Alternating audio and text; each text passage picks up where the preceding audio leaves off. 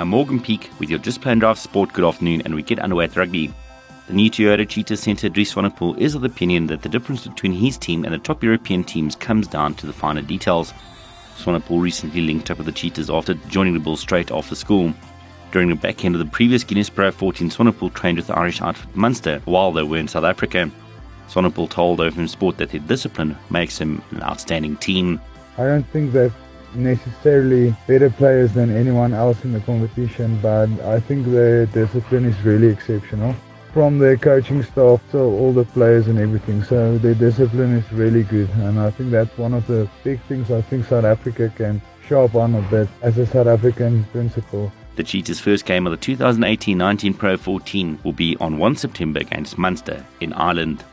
On to football. The first cup competition of the 2018-19 season gets underway tomorrow afternoon with the first three games of the MTN 8.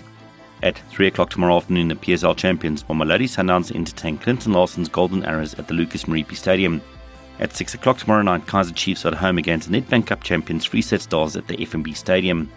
At half past 8 tomorrow evening, Orlando Pirates take on the defending champion Supersport United at the Orlando Stadium.